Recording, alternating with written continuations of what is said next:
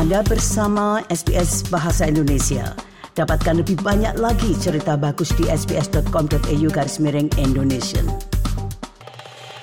Pemerintah telah memperkenalkan serangkaian perubahan pada visa pelajar internasional sebagai bagian dari perombakan besar-besaran terhadap migrasi yang diumumkan pada tanggal 11 Desember yang lalu. Strategi 10 tahun ini bertujuan untuk mengurangi separuh migrasi bersih ke Australia selama dua tahun ke depan sekaligus menarik lebih banyak pekerja berketerampilan tinggi dan esensial. Berikut ini laporan tentang hal tersebut yang disusun oleh Edwina Guinan untuk SBS News. Pemerintah berada di bawah tekanan akibat krisis biaya hidup dan memburuknya keterjangkauan perumahan. Di tengah kekhawatiran itu, pemerintah meluncurkan cetak biru strategi migrasi baru. Menteri Dalam Negeri Claire O'Neill mengatakan jumlah migrasi mungkin dikembalikan ke keadaan normal. We are going to make sure that we bring numbers back under control, that we build a better planned system around essential things like housing, and perhaps most importantly of all, that we build a program that delivers for the national interest. Setelah pembukaan kembali perbatasan Australia pasca pandemi, jumlah pendatang baru versus jumlah keberangkatan mencapai puncaknya, yaitu lebih dari 500 ribu pada tahun anggaran lalu. Pemerintah berharap dapat menurunkan jumlah migrasi menjadi 250 ribu pada tahun 2025 yang sebagian besar akan dicapai dengan memperkenalkan peraturan yang lebih ketat untuk visa pelajar internasional. Hal ini mencakup tes pelajar asing untuk semua permohonan visa dan peningkatan persyaratan bahasa Inggris untuk visa pelajar dan visa pasca sarjana sementara. Claire O'Neill mengatakan perubahan ini akan meningkatkan kualitas pengalaman pendidikan siswa di Australia dan mengurangi potensi eksploitasi di tempat kerja. Now, what we have seen with students who are struggling with their English is that they are at much higher risk of exploitation and that they are likely to gather in really low paid work and uh, not be able to move out of that over their time in our country. Now, we want to run a good integrity filled migra- uh, education system here, but we also want to set our students up for success. And if we allow them to come here without functional English that will allow them to work, we're not doing that. Perubahan tersebut menimbulkan reaksi beragam dari mahasiswa internasional. Salah satunya adalah Harry Dukral yang sedang menyelesaikan Masters of Marketing Management di Australian National University. Dan ia mendukung langkah pemerintah itu.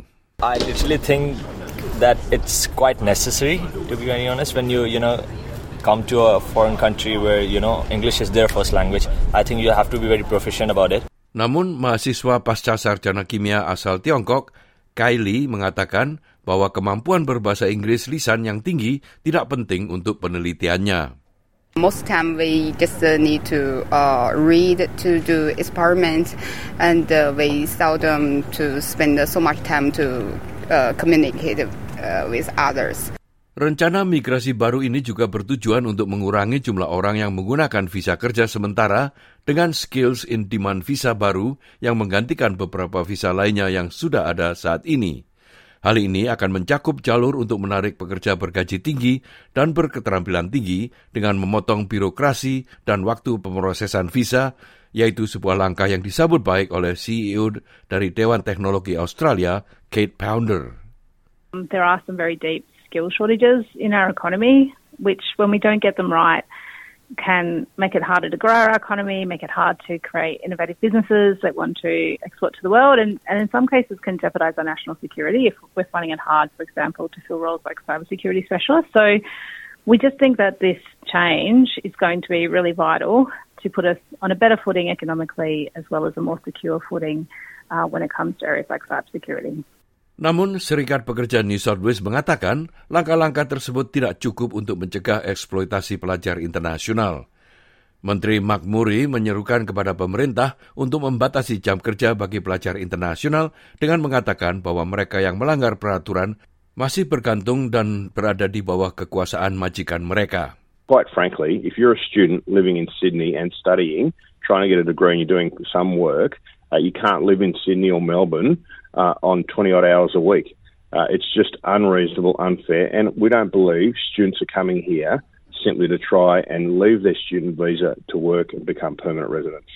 Beberapa pihak menyalahkan tingkat migrasi sebagai penyebab tingginya harga perumahan dan rendahnya kualitas hidup di pusat kota. Juru bicara keimigrasian dari pihak oposisi, Dan Tien, tampaknya adalah salah satu dari mereka itu. What they forecast in May, in their May budget, was that 1.5 million people were going to come here over five years.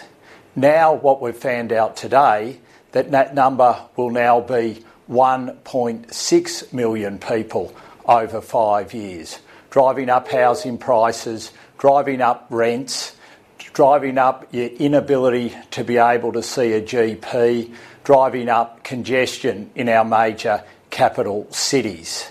Namun, Trent Wiltshire, Wakil Direktur Migrasi dan Pasar Tenaga Kerja di Creighton Institute mengatakan hal itu tidak benar. Ia menambahkan, pemodelan ekonomi menunjukkan berkurangnya penerimaan imigrasi akan mengurangi harga sewa hanya sebesar satu persen saja. So I think overall there will be a, a marginal impact on rent. So we estimate around 1% over the next 18 months. So it will help a little bit. Um, but, you know, the main game for, for reducing rents in the long term is building more housing. Uh, but more can be done in the short term as well. So things like boosting Commonwealth rent assistance further will help the most vulnerable renters. Pendengar itulah tadi sebuah rangkuman mengenai strategi 10 tahun dari pemerintah yang bertujuan untuk mengurangi migrasi bersih ke Australia dalam dua tahun ke depan dari 500 ribu menjadi 250 ribu. Rangkuman itu disusun oleh Edwina Guinan untuk SBS News dan disampaikan oleh Ricky Kusumo. Anda ingin mendengar cerita-cerita seperti ini? Dengarkan di Apple Podcast, Google Podcast, Spotify, atau di mana pun Anda mendapatkan podcast Anda.